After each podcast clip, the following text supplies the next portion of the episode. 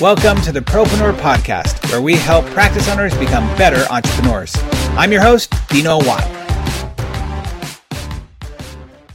And welcome once again, everybody, to the Propreneur Podcast. Excited to have you here for another amazing episode where we get to interview some awesome people who are movers and shakers inside of our practice industry. And number one, we always want to bring you the best practices possible. Today, we have a very special episode because we have Two, typically, you know, we have either our experts or professionals that are talking to us, either our professionals who are actually in the business, in the practice, actually doing the work and getting their ideas and their concepts and how they've actually made it work successfully for them. Or we have our experts who are talking about a product or a professional service that they've created for those professionals. Well, today we have a little bit of both because we have both Dr. Clarke Stevens on board with us, which I'm super excited about. And, uh, you know, I guess you can call him his Robin, Davin Bickford there. So, welcome you guys to the show. Hi. Hey, Dino. Thanks for having us. Hey, I'm thrilled to have you guys. So, we've actually known each other. myself as Batman. I have thought of myself as Superman, but. Oh, so he's your Lois Lane, is what you're saying. More. no, I know. So uh, we've actually known each other for quite a while. I've been able to watch uh, what's been going on with Wild Smiles, which is something we're going to talk about today for sure. And it's just an honor to have you guys on the show. I'm I was shocked. I was talking to Davin a couple weeks ago. Going, uh, we've never had you on the show, so I'm thrilled to finally have you on the show. Thank you for being here again. Yeah, thank you. Yeah, we're glad to be here. So we start off every episode with finding out what people's stories is. I believe stories connect everyone, all of us together. We all have a story. And so I know we got two of you, um, but I would love to hear both of your stories. Uh, number one, Doctor, how you got into actually being an orthodontist. What was the path? Why did you choose that path? And then definitely Wild Smiles and how that came about. And then Davin, how you got involved in all of this craziness, which is in the orthodontic world uh, with Dr. Stevens. Well, I got uh, started in um, orthodontics or just pursuing dentistry because of really my dad suggested it. Um, one of the things I did when I was a kid uh, that we always went to dinner at the same restaurant, and there was a floor shop next door, and so um, the floor shop had this copper fountain in it. The water trickled from the top down in little troughs around, and so I was I was um, 12 years old, and I told my dad I thought that was really cool, and I could make one and because um, I had been a, I'm a rummager. I, I was always like to get on my bike with my best friend, and we go through trash cans at, at gas stations and stuff like that, and I'd bring home junk. And anyway, so my dad said, "I'll buy you this copper and these this stuff, and then you can you can make one of these fountains." And so I did. I spent all summer making that fountain. And then one of my mom's friends was an artist, and she said, "I think you could sell that if you put it in an art gallery." And so I did, and I sold it the first week, and I thought, wow, this is sweet. So, anyway, I, I, was doing that at the time. I was going through high school. I made enough money to buy myself a Corvette doing that, and then um, so I thought I might want to be an architect, and we went to Chicago to look at the Chicago Institute and stuff like that, and then I went to a a um, thing at high school that was about uh, career day, and then so the architects came in and they were talking about the career and they said, well, you, you go to architecture school, then you're an apprentice for a while, and then you finally become an architect. And the average income is X. And I thought, oh, wow, that's a lot of work for X. Yeah. I don't think I want to do that. So my dad, he was a lawyer, but he had thought about dental school. He said, well, how about dental school? You're good with that stuff with your hands. And so I'd had braces and I thought, yeah, why don't I try to do that? So that's how I got on that path. And I got into dental school. I hated dental school. I hated the idea of fixing somebody's teeth. I told my dad, if I don't get to be an orthodontist, I'll be a bartender or something else. So I, I, I did luckily get into to orthodontics, and I went to North Carolina for that, and um, I really enjoyed that pursuit, and um, it was really a great time because one of the things Dr. Proffit did, we he sat us down the first day and said, "We're not going to grade you. I know you're all smart enough to be here. And so there's no competition, just learn as much as you can. And for some reason, that really motivated me. So I did better there than I had done before. So I like that. And then um, I don't know. When I got out and came back to Nebraska to practice, I started the dental facial program at Nebraska because they weren't really doing many surgical cases in Nebraska at the time. And then I, I always like to be creative. I got to have something going on. If I'm not building a new office or remodeling my house or doing something, I have to think of something.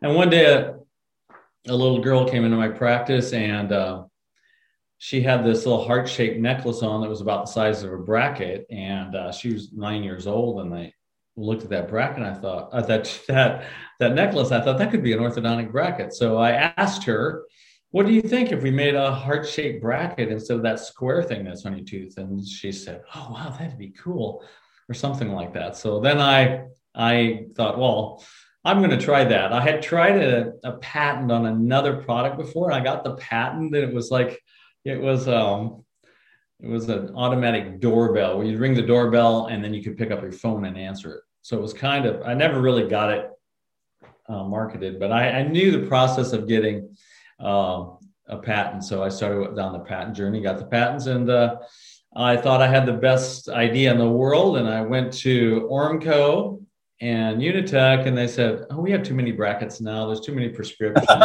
we want to do it." so, we need another bracket. yeah. So I thought, okay, maybe I could figure out how to do this myself. And my brother was an engineer, an engineering firm of 90 engineers, and so I thought they had a room that was full at the time of books of manufacturers across the country, and so I went up to their library and I started looking through these books, and I finally found a couple orthodontic manufacturers. I mean, because orthodontic manufacturers don't tell you who they use. At the time, you couldn't figure it out. So I uh, I combed through these books. I found some people in California, and actually, we still use one of these guys today because he's really very helpful. But that's how I got onto the wow stage, the Wild Smile stage. From building uh, copper fountains to you know designing a heart bracket out of somebody's little necklace. So the I'm gonna go back to those school. Like, was the because you have that creative side to you? Was that what connected you to the ortho side of things? You could be creative and the, the artist. Yeah. Yes, I think that was it because um, their dental school at Nebraska, at least, didn't um, uh, encouraged me to be creative with general dentistry. It was kind of a repair job. A tooth sure. comes in, you fix the tooth.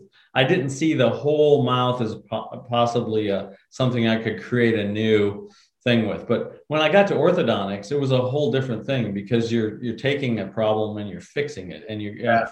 not just fixing the problem like with a broken down tooth, but actually you're creating something new. And then I that really, I love the surgical aspect of, of the orthodontic uh, patients because then that is really changing people's lives and doing yeah. something different. One funny thing is I my parents were older. My dad was 50 when I was born. My mom was 40. Wow. So they were older parents. I had an older brother, 10 years older. And I think a lot of times kids of older parents aren't so engaged with kids their own age. They they're really comfortable around adults. So I was always really comfortable around adults, but I was kind of shy around people my own age. And I did not change that until I went to orthodontics. And um, I read a book. I my second year, How to Win Friends and Influence People, and I realized, oh, I'm an, actually an extrovert. I had no idea I was an extrovert. So that totally changed my life too. So all of that stuff went together to make it um, a lot more orthodontic fun experience for me. Oh, that's cool. I love hearing people's stories and hearing how they connect their childhood to what they do. Typically, when I'm talking to especially doctors, there's usually a couple paths that you see almost repeated. Like dad was an orthodontist or a dentist, so I went into the industry too. Uh, I had a tragic incident or accident where somebody really helped me orthodontically, so I, I decided to go into that. Or um, I had no idea what I was doing, and it just kind of fell into my lap and I just decided, sure, I'll do that.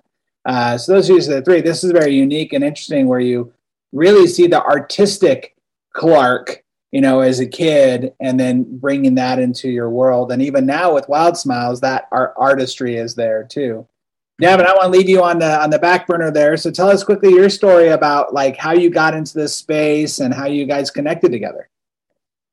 Yeah, well, so um, I, you know, I connected with Clarke when I was in college, mm. and so it's kind of an outside of the box uh, story as well because you know, so I'm an economics and real estate degree, and um, I was all lined up to go into a couple of different industries. And then um, my junior year, uh, I was out in Washington, D.C. with a group of students that were part of this like, weekend long leadership development conference, completely unrelated to dentistry.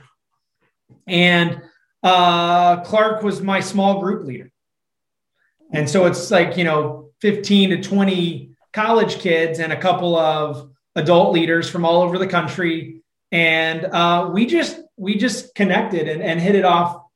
Though our personalities were similar, we we uh, thought about things similarly and, and just really enjoyed um, connecting um, around the, the things that we uh, both had interest in. Um, and then, so that weekend was there, and then uh, we kind of went our separate ways. And about a month later, I found myself in Nebraska for something completely unrelated to dentistry again, uh, and uh, for a Big 12 student leadership conference. And I thought the only guy I know in Nebraska is this is this guy I met a couple weeks ago. And so I called him up and and you know then after that I would say that's when we guys kind of started connecting regularly and keeping in touch. And then um, as I got into my senior year, he said, "Hey, I, I've got this thing going." uh, it's it's a new bracket company, and I'm looking for somebody to to kind of help me uh, get it off the ground and get it started. Wow. And um, would you be interested? And you know, I was like, well, I'd be interested, but you know, I mean, I'm I'm just graduating college, and you know, what what you know, what does that look like? And he said, well, it's great because I, you know, I, am really looking for somebody who's going to think about things differently because it's a different kind of product. Um, who's going to really not bring any preconceived um, ideas about how orthodontics is or what the bracket is. And so, uh, so I came up for an interview and, um, you know, got offered the job. And uh, that was, you know, 15 years ago. And it's been a roller coaster ever since. Wow, that's amazing. I love that uh, the idea of looking for somebody who's not from the industry to give fresh eyes, to give new perspective. I think too often, no matter what the industry is, we get stuck in our old, old routines and, oh, we can't do it that way because it's the way it's always been. Uh, we're seeing that right now, I think, in the in the world of having to rethink the way that we look at business with a lot of uh, of the workforce that doesn't want to come back to an actual uh, office, right? They want to work from home or remote, and we're seeing that in our industry where it's hard to find people uh, to actually come into the office and want to work. And so, how do we shift that? So, I think it was really a wise thing of you to do, Clarke, is like, let me get somebody who's not so uh, rooted in the old traditions or whatever and look at this a little differently. How's that, how's that served you, both of you, with that new eyes? And how's that been a, a challenge? well, um, you know, I think it's, uh, it has been challenging at times. Um, uh, in that, um, I think the the initial startup is is hard for somebody that doesn't understand dentistry or orthodontics. I mean, it, the great thing is that he had been a patient in orthodontic office, and the orthodontist was a cool guy, so that um, that was that was good. So he kind of understood that sort of vibe to it. So I think, but you know, orthodontics is a really quirky career career choice. I mean, to find I mean, we're all pretty independent. We're all a little bit different.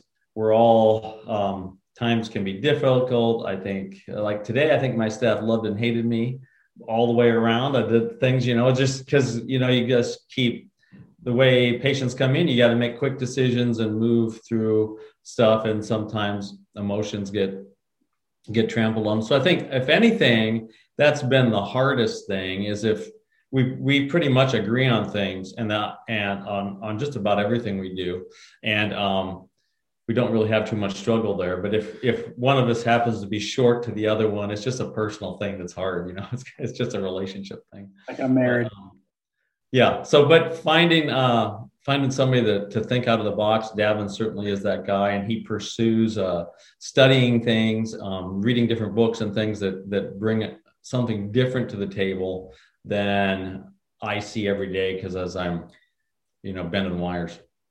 Yeah.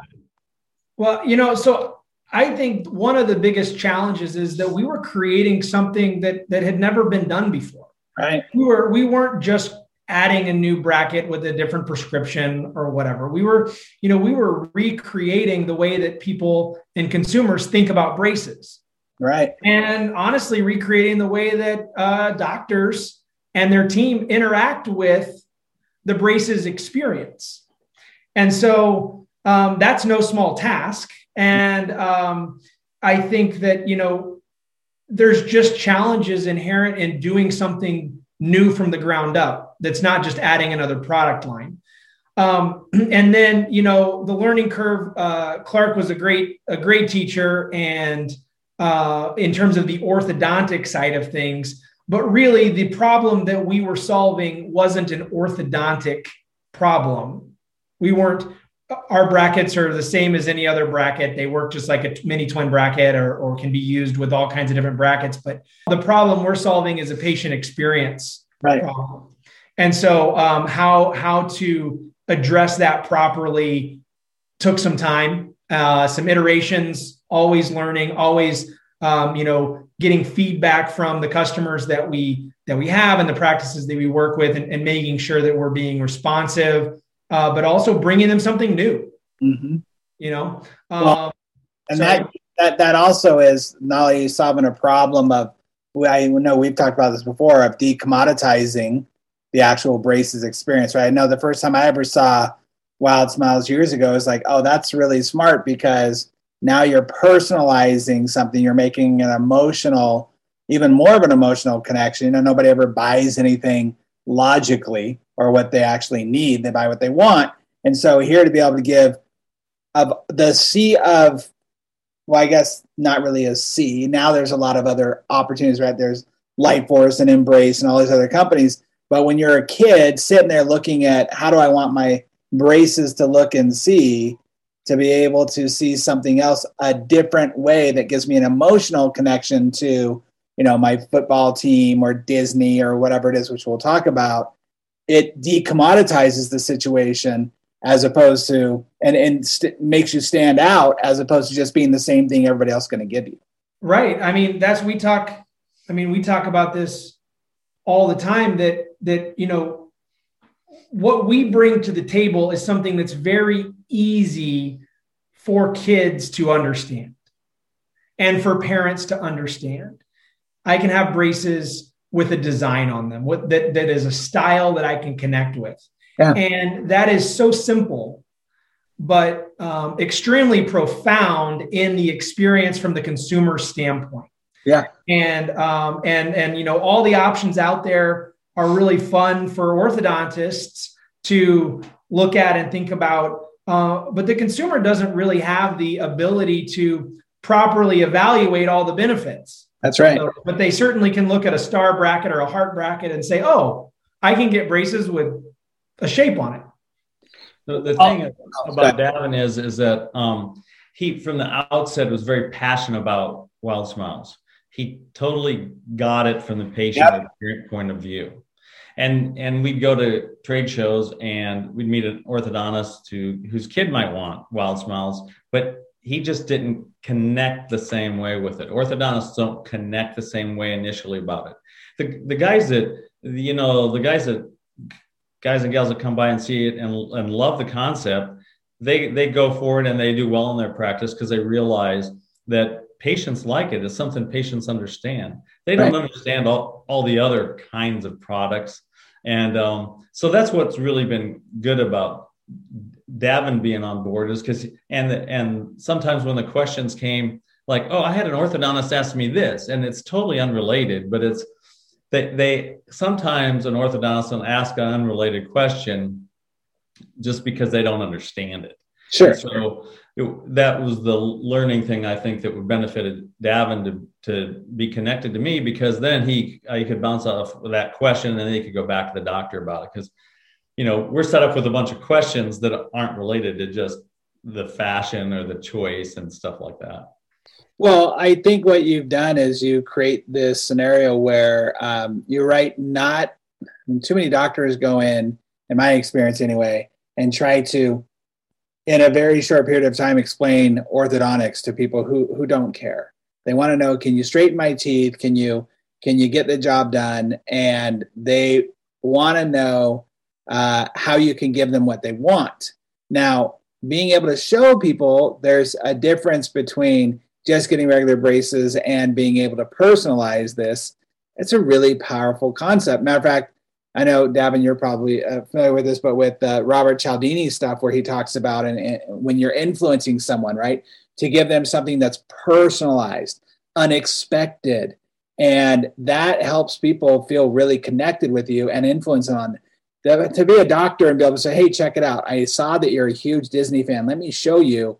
I can actually put Mickey Mouse on your teeth, so all the other kids will see that you've got Mickey on your teeth, right?" That's that's personalized. That's unexpected. That's just not the regular break and by the way when people go in to explain things like well let me tell you how a damon bracket works and let me show you how this works like no one cares. But if you say hey i got a mickey uh, a bracket or i've got a you know university of alabama bracket and you can see they're a big football fan wow that's that's what they care about. So I, that's why i think it's brilliant. Wow. So let me ask you in 15 years of doing this together, uh, which I think is awesome that you've kind of had this this growth for so long. And, and Davin, I mean, talk about loyalty to a product. You hear in this industry so many people switching from different companies, different companies, you know, the wind blows a certain way, I got to get out and go somewhere else.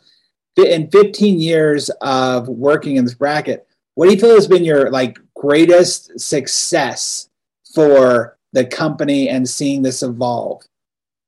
Well, um, you know, the the greatest success. There's a lot of things that I could probably point to, but I think for me, it has to be when when we go into a practice and they and we see it working. Mm. We see the kid in the chair, picking their braces, and really enjoying their experience. That's for me where, like, you know, you're in here, you're in your office, you're you're you're talking to doctors, you're you're thinking about the new things that you could do to bring to the practice, but then you actually go into a practice and you see it working. Mm-hmm. Um, so for me, that's that's a great thing.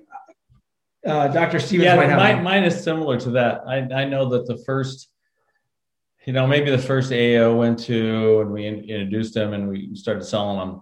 Uh, then there was another one in New Orleans after that, and this was just before Davin came on board. Um, just that, and um, anyway, there was a dental assistant that came up and she said, "Hey, I have Wild Smiles on my teeth," and that was the first time I actually saw somebody outside of Omaha, outside of my office, and I thought, "Oh wow, this is fantastic! That's great." So that that's one, and then there was another one and uh, a little girl that her birthday is on Valentine's Day, and she I happened to be in the front office, and stairs come up to my front office, and she was just running up the steps in front of her mom because she was getting her braces on Valentine's Day and she was getting hearts. She was so excited about it. And that was like, that's, you know, that, that is like 15 years ago. And I just saw her two months ago for a new wow. retainer. It's very funny. She just wow. loved that. So similar. That's awesome. So uh, that's great. I love hearing those those successes and that feeling of really uh, connecting with people, making a difference in their life. Where's been your biggest challenges? Um, well, I'll go with that. There's been a couple things that have been have been big challenges. One is um, we've had some manufacturing glitches where you know the industry's changed and um, I know that uh, there's been some companies buying and selling, so we've had to change manufacturers. Mm-hmm. so we've done that. So that's been challenging because you you get it all built out for certain casting regimen and then all of a sudden hey we need it it won't fit in our machine we need another kind of deal. So there's been some ex- unplanned expenditures that way. Mm-hmm. and then i think um, another thing that was well i'm going to speak briefly for Davin i promised him i wouldn't do that but i know that i had been working on this disney uh, bracket. So i got i got the patent on the bracket but i realized that i couldn't actually make a mickey bracket unless Mickey said okay. Right. So that was a process of about two and a half or three years. And whenever I talk to Davin about it, he says, I don't want to know anything about it till it happens. that was just a difficult time. So anyway. Well, yeah. Well, yeah, when you're dealing when you're dealing with a big behemoth like Disney, right? It's it's, it's it doesn't happen overnight. No, and no. I mean that just shows really kudos to you even for the for the push, the perseverance to actually get that through yeah. on there. What do you think that Davin has been some of the biggest challenges? It kind of goes back for me to the the piece of we're creating something new. And so, you know, whenever I first heard about it, um, and and was talking to Clarke about coming on board, you know, it was a no brainer for me. Right. I, I saw how this would integrate into a practice, or at least uh, be accepted by the consumer. Um, but then, you know, uh, kind of, you know, young and stupid kind of a thing and just got into it. And then, like, oh, wait, we're actually running a business here. And it, there are going to be people that actually have legitimate questions, and you're going to have to answer them and help them understand what the benefit to them is. And so that has, especially early on, that was a, a, a huge challenge that for me at times felt insurmountable because we're, you know, we are like go introducing something new to the market and and how do you help people get to where you are mm. in terms of understanding or or seeing the value and so um, you know those those have been the challenges educational challenges um, but i think that's inherent in any new product and just kind of understanding that and coming to grips with that and really seeing that we're here to add value. Mm-hmm. and we're here to help doctors add value to their practice and and really helping them see how we can help them in that way. So then walk me through this. Walk me through i'm an orthodontist and i've met you with wild smiles. Like what are those major benefits for me to be able to incorporate and and and what's the challenge of it? Like is, is there uh is it an easy integration? Is it something special I have to learn? Like, how do I walk, walk me through this? Yeah, well, you know, I think the biggest challenge to implementing Wild Smiles from an orthodontic or, or, a, or a practice perspective is, is that it's something new. Mm-hmm. Um, and just that anytime a practice offers anything new or brings anything new in, um, that can be a disruptor for the practice. And, and a lot of practices, you know, uh, that that's something that they have to figure out how to work with. And so um, what that looks like from us is, um, you know, we make all the brackets, and this is Dr. Stevens' design, and he can talk more about the clinical side of it. But we make all the brackets and prescriptions and slot sizes that doctors already use. So they just tell us what they want, and we ship them a bracket with their prescription and slot size with the designer pads. So that is a huge hurdle right there. But then we come alongside the practice and actually support them with not only the bracket, but marketing support, utilizing the Disney brand, utilizing our brand. And we then train them on how to integrate that. So we actually go into the practice and say, hey, you're not out here on an island by yourself trying to figure this out. Yeah. We've been doing this for 15 years. We've been taking notes. We've been listening to the feedback. And now we have a, a, proven implementation program that we can basically guarantee your success with this. And and so that's fun because we make it a fun thing and we make it an experience. Yeah. and um, and we make it easy and we take all the challenges that we've seen over the years and we provide answers right right off the bat. So that's that's how we come alongside a practice on the clinical side or anything else. I, well, let me uh, let me tap into that real fast because I think that's yeah. really brilliant that you and I, I, could see where a lot of people could see Wild Smiles or see it as a product and go, okay, that's cool. Now, just one more thing for my office to have to figure out how to sell this and promote it and talk about it and not really understanding the uh, the way that it really separates you from everyone else out there. First of all, the fact that you have that support and you already have the marketing pieces. Let's take Disney out of it for just a moment, but just marketing in general on how do you market this thing and not make it. And I'm sure you guys have heard this word before, and I apologize, but not make it gimmicky, right? Make it like an, a value add to what we do. Then you add the Disney power behind it. And when you're talking to these kids in phase one, these kids who, you know, are already maybe a little shy, or let's just do two sides. They could be shy and how this can actually help them like be more excited and proud of their bra- braces because they got braces on. Or on the other side of maybe they see all their friends getting it too. So they're like, oh, just one of many but now they're different they're special they're unique because they've got this other type of bracket especially if it's a disney type situation so really really smart way to be able to see how you can uh, a really smart i would say ad for you to give that to them and take the guesswork out of it because you've seen it in so many other practices and by the way this is what the big brands do right you took you take somebody like a smile direct club or a candid what are they doing right now they're trying to get celebrity endorsements they're trying to get these uh, big uh, influencers out there to try to say, "Hey, look at us. We're we got these people who believe in us." If these companies can say, "Hey, look at us. We got Disney to believe in us," like that's huge. And I, I see it as a marketing concept or perspective as well as I think you do too, Davin. Yeah, one of the things that uh, Disney, uh, when I, we started working with them, when I started meeting with them, one of the things that and I went out to Burbank to their headquarters and really their marketing headquarters, which is, is sort of funny in its own right because they have a Disney store on the property that only Disney people can go to. People mm. that work there love Disney so much they have the Disney store with all. Oh yeah, Oh, sure. Dad and I both hats from there, but it, it, just cracked me up that they actually had a Disney story there. But talk about people who are really integrated into their culture, right? Like, right, right, like, exactly. You're gonna exactly. not only gonna get our like work here, get a paid paid from us. Your mortgage is being paid from Disney, but you're gonna buy our stuff while you're working for us. Like, what other company really does that? Like, you're gonna. Yeah. it's crazy. It's great. It's a it's great, great deal. Awesome. But one of the things that they said that they were excited to work with us because it was a positive space Disney could be in in the healthcare industry.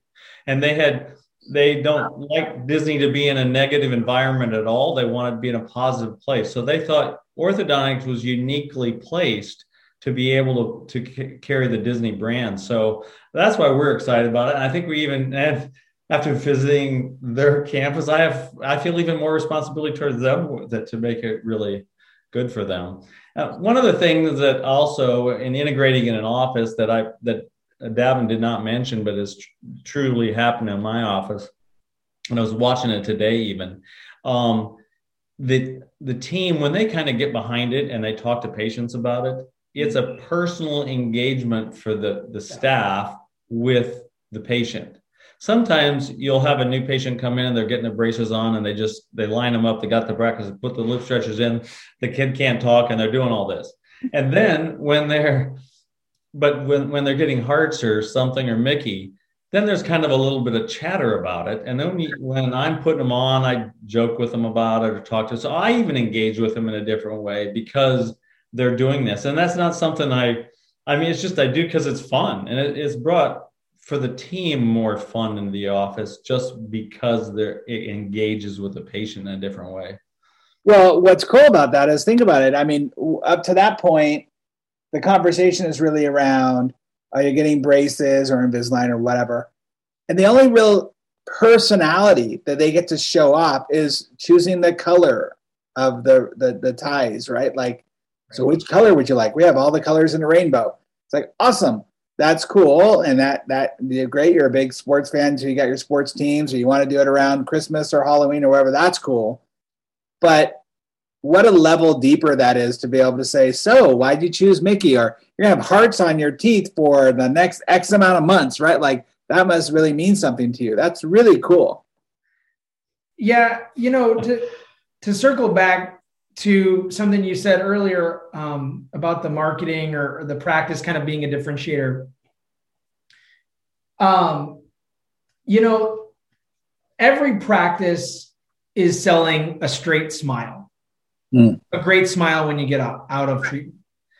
Um, but what really engages people to decide where they're going to go is how you make them feel and what that early on bonding day experience is going to be like. And so if you can say, hey, we don't just make your smile look great at the end, but we make that that experience personalized from the beginning all the way through. That's right. Now that's something that's really special and is something that, you know, our our practices really enjoy. Yeah, you have a reason to show off your smile from the day you get your braces to the end, right? Like that's that's really cool. Yeah. Uh, Why wait till you have your braces off to have a great smile? I saw a guy today. He is a he's a 65 year old. He just turned 65 this past month. Okay. He has braces on for about a year, and he's a grumpy guy. He walks in grumpy. His dentist made him come. He doesn't really want to be there.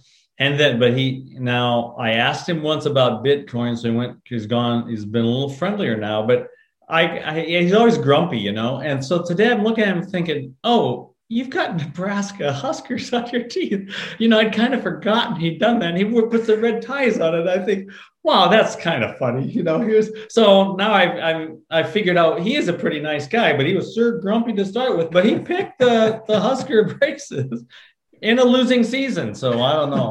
It's a funny thing. Well, that's that's funny. How often do you get adults who want to get? I mean, I know it's probably geared more towards your younger audience, but how often do you get adults like that to do that? It's not infrequent. I mean, uh, like uh, I anybody that's uh, I don't uh, adult males probably one out of fifty. Okay that would be that few. But then, and they just kind of want to stand out a little bit, I think. But then, a lot of young females in their twenties pick them to show it off a little bit. Yeah, they show it off, especially the Disney. they're working it. Yeah, they like the Disney and stuff. Oh, interesting. So, um, I so shape wise Disney. I obviously you have the Mickey. Is there anything else that you have with that?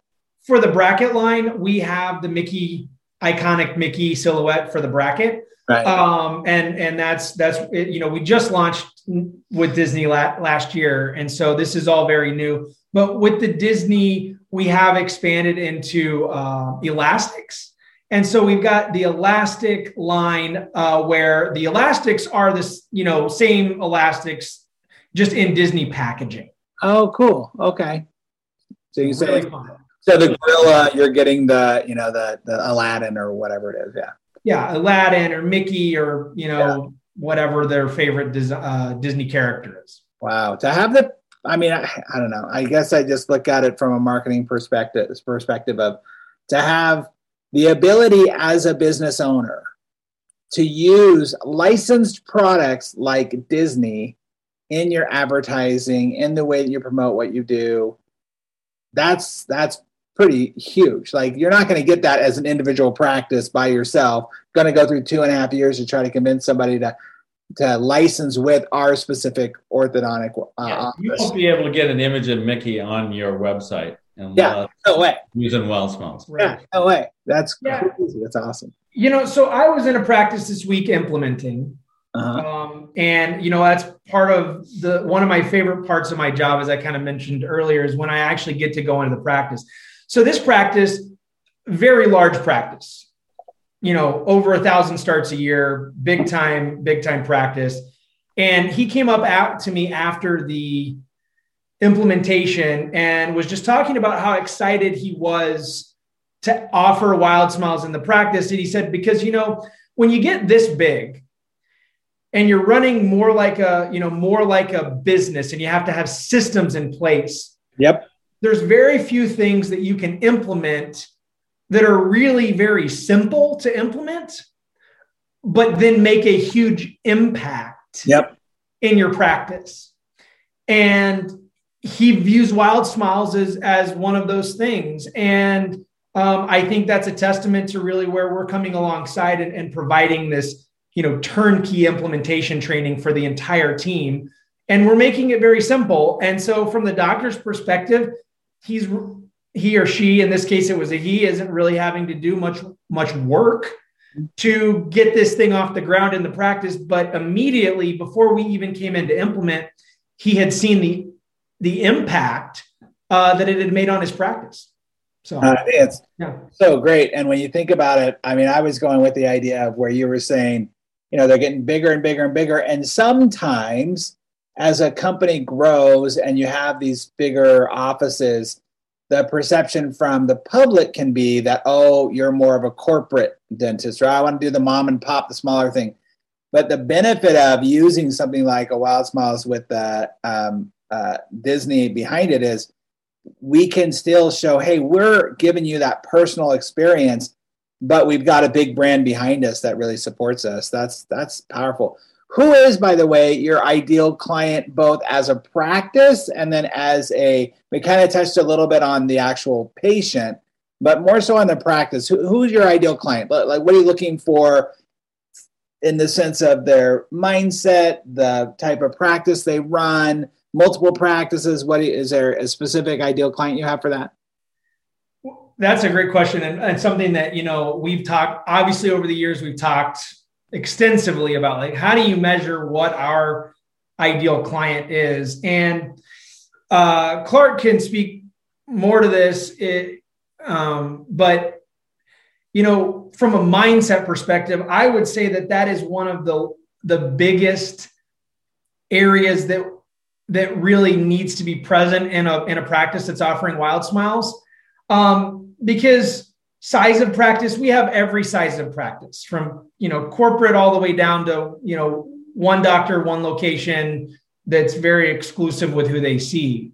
Um, but one thing that they all have in common is they view that patients should have a choice mm. and they view that orthodontics should be a unique experience. Mm. and that's something that you really can't measure. I mean it's hard to measure that um, so yeah, what else? What yeah, one of the other things that I've noticed is that I've had friends that have decided to use Wild Smiles and friends that have said no for a while. And you kept them as friends?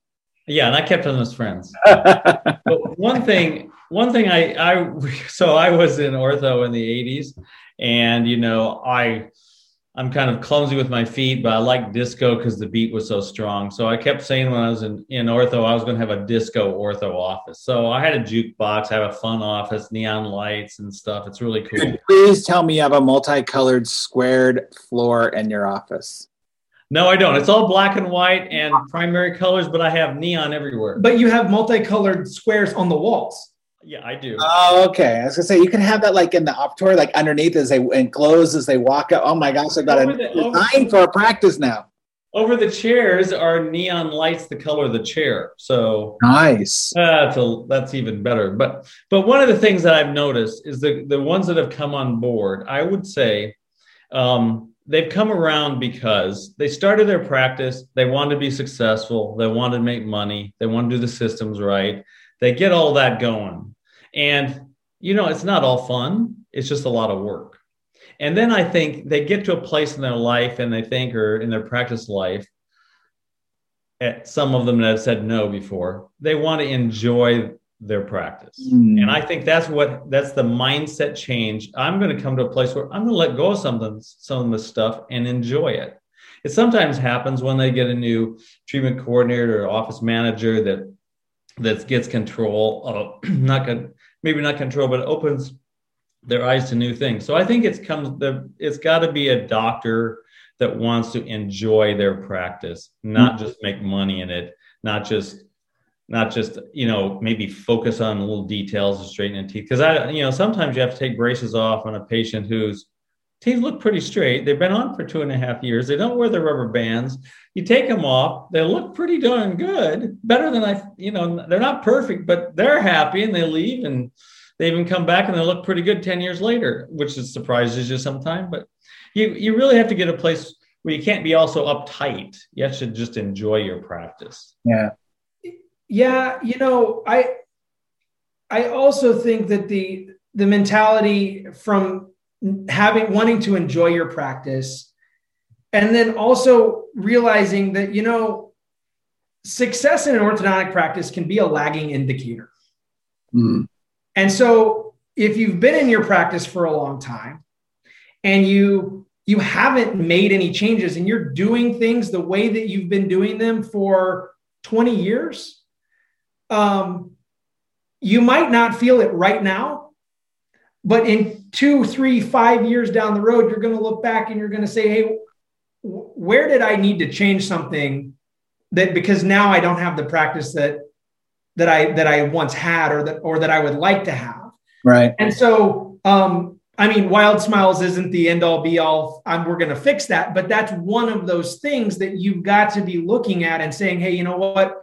Uh, consumers want to know what kind of they want a choice in their treatment, and and this is something that that I could add to my practice. That's a super easy, simple thing that makes a huge impact that will allow me to still enjoy my practice, but also see some benefits of patients still coming in, referring, um, those kinds of things as well. Well, I, I, like that you make that point. And for those of you that are listening that didn't quite understand, uh, Davin, you were talking about that lag measure, right? Of like, okay, success is the lag, it's the end result, but the lead measure of how do we get there? Boy, what a differentiator when it's like, how do we get there? Oh, bring in things like Wild Smiles or whatever the experience is to help us get to that success that we can't really control the end result but that lead of what we can control, we can control them having a unique experience, having fun in our office, being able to brag about us, by the way, which is a huge other part that we don't have time to get into. But the idea of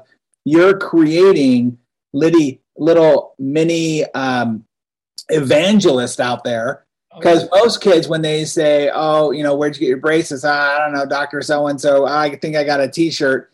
They're going to go and show, "Look what my doc- dentist gave me, or my orthodontist gave me." oh where'd you get those oh the only guy in town who can do it you know that's that's huge so these lead measures to get you to where you go is is really crucial that's really really a smart idea and and and, and thought process i love that you're talking about having a, a fun mindset somebody who like wants to enjoy what they do and not just looking at this as just another um, way on both sides to spend money and to make money but just to make you you more unique and fun and then create that unique experience. That that's really powerful, and that's what most people want right now. If you look at all the metrics that are out there from all the data, from all the big wigs and the big companies, it's all about the unique experience. It's not about how good you do what you do and what school you went to, but your unique experience, and that's what you're providing. That's really really cool. I like it. Well, you guys, we've come to the part of our show where we actually go into our rapid fire questions. Thank you for all the information you've given us about Wild Smiles, about you, and tell, sharing your story. And part of the questions is we're going to get to find out a little bit more of how people can engage with you and find out more uh, if they want to. But uh, these are rapid fire questions and rapid answers. And with the two of you, it's going to be a little bit longer. But are you guys ready to play? Let's go. Sure. I'm slow answers. I promise there won't be uh, like uh, heavy math or anything like that. That's fine. Um, all right, so let's uh, find out first. What is you? What do you think as you go through practices, Davin, and as a doctor, Doctor Stevens? Like, what do you feel is the most expensive thing that private practice owners are missing in their practice right now? Well, iTero, any kind of scanners are expensive. If they don't have one, that's missing in some of them. I think they're very helpful. Okay, iTero scanner. Yep. You know, I, I tend to not be on the clinical side of things. Uh, in what they're, I think the most expensive thing that a practice is missing is not looking at the patient um, from an individual and not providing an experience of any kind. Yep. That's an expensive thing that you're not offering it. I agree. I think it's great. Uh, what's a book that you think every private practice owner should be reading? Well, I've got Business Made Simple by Don Miller. Okay. Uh, if I don't know if anybody knows Don Miller, but he's uh, got a lot of great books. But Mis- Business Made Simple uh, is his is his most recent, and it's fantastic. Oh, great! You know, I mentioned before to How to Win Friends and Influence People. That's been the the best book in my life that I've read. It really uh, unleashed me to be better. And actually, uh, Warren Buffett even read that book and it made a big difference in his life. Yeah, it's a great book and classic. And I have a buddy who reads it once a year, every year, like at the beginning of the year. it's one of those uh, just every time you read it, you're learning something new, or you get sparked again of going, oh yeah, I forgot I need to be doing that, or I mean, simple things too, right? It's not like it's overcomplicated, it's simple things. And right now, we know that the number one uh, uh, kind of trait that so many people are looking for, or um, personality, uh, skill set, if you will, is emotional intelligence. And that's a book that I believe started it all off with people realizing, oh, I need to really be more emotionally intelligent around how to connect with people. So I love it. Uh, speaking of books, so in my book, The Practice RX, I do talk about how culture and team performance is the foundation for growth in any area of your business. What do you see as the biggest challenge? You go into a lot of practices, especially Davin. Uh, you're talking to a lot of doctors, Clarke. Like, what do you see as the biggest challenge that private practice owners are facing with their teams and their culture?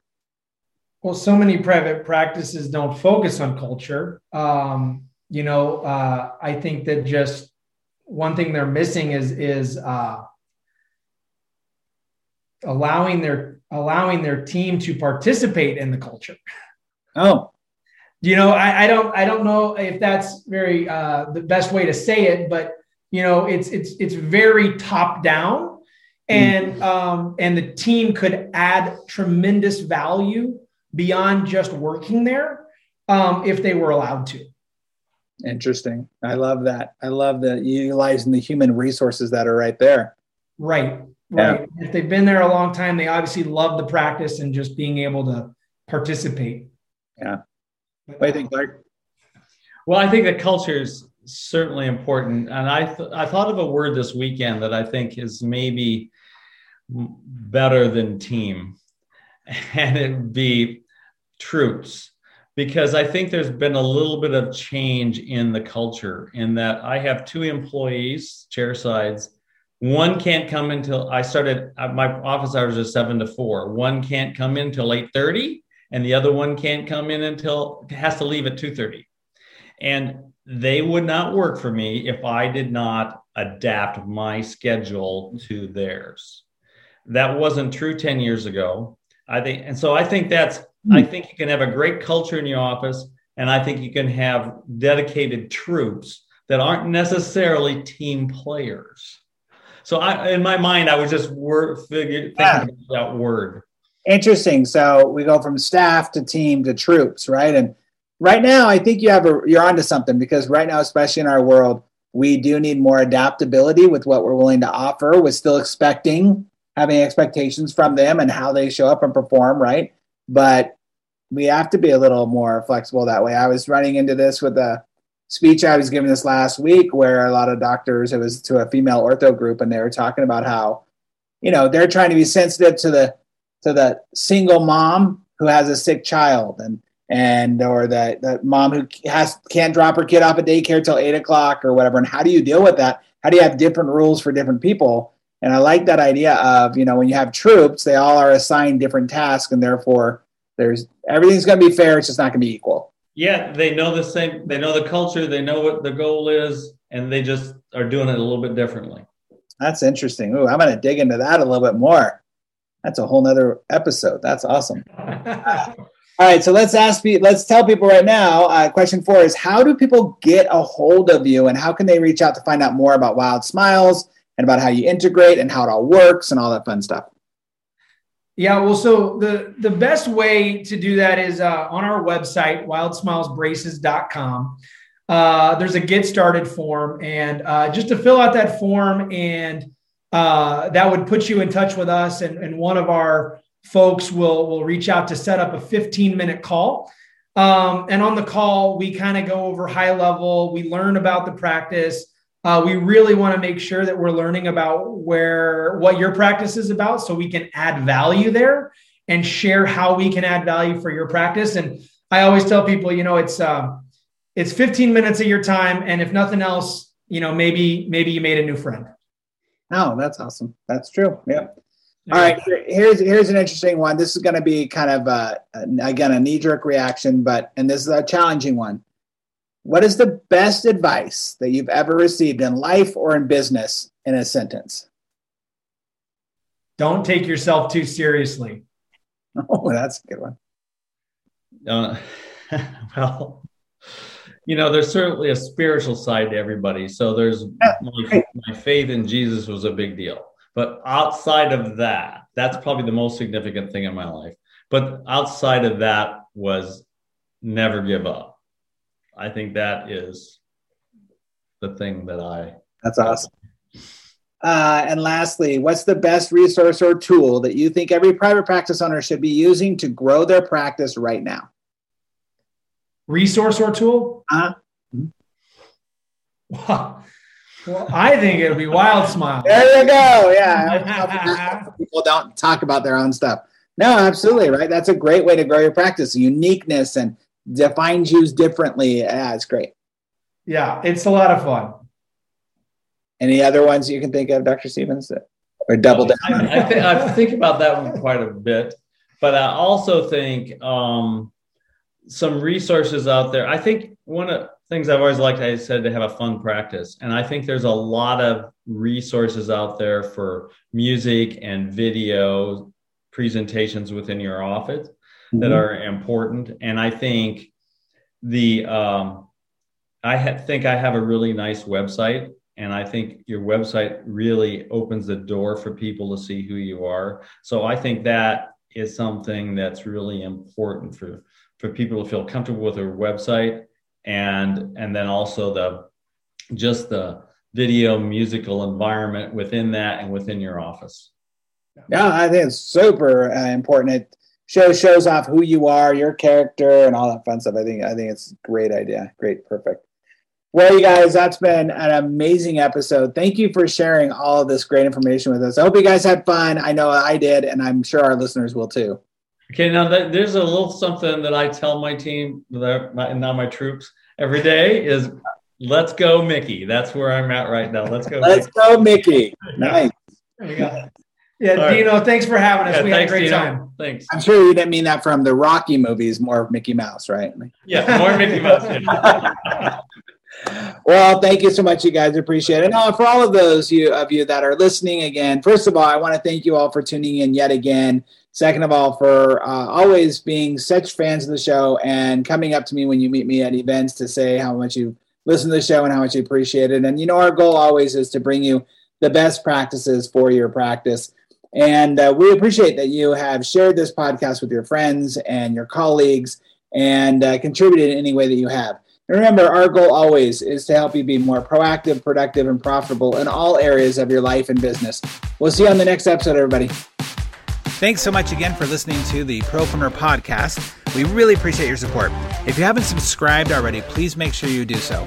Also, if you feel like you might be a good fit for our podcast as a guest or know somebody who you think would be, go ahead and email us at dino at dinowatt.com. Again, thanks for support. We'll see you on the next episode.